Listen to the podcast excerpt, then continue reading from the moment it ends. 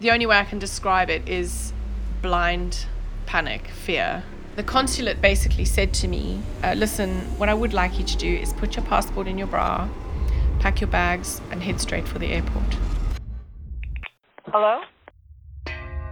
I want to tell you the story of one of the wildest scams in history. A scam that's almost unbelievable when you understand the scope of it. It begins out of the blue with a random email or phone call and ends in utter confusion. This doesn't sound quite right. They're out 50k. The money has never hit our account.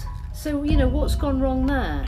Look, can you ask that to my finance? I will talk to her. This person is like a master impersonator. I'm not in Oh, China. I know you told you told me you're in London. I, I am in London, but now I'm I'm I'm I'm currently I'm in Stockholm. having worked a couple of impersonation cases, it was immediately apparent that this was not, we weren't dealing with the same type of person, basically.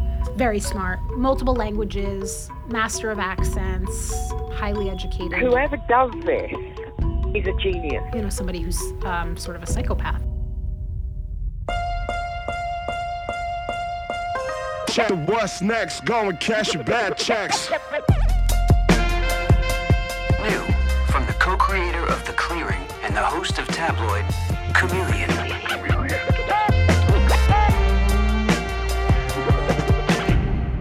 I'm Josh Dean, and for the past year, I've been working with Vanessa Grigoriadis, another investigative journalist, to get to the bottom of one of the strangest cons in recent memory.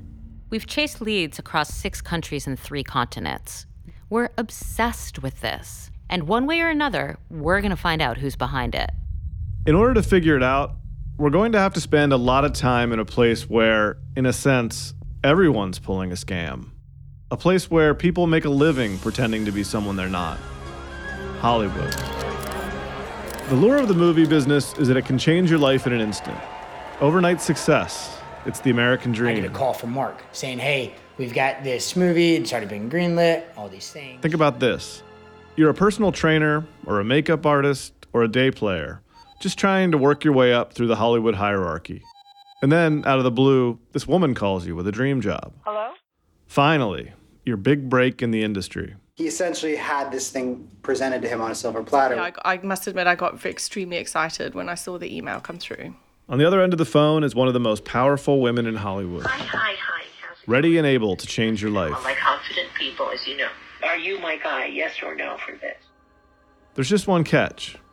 To work on this movie, you have to get yourself to Indonesia.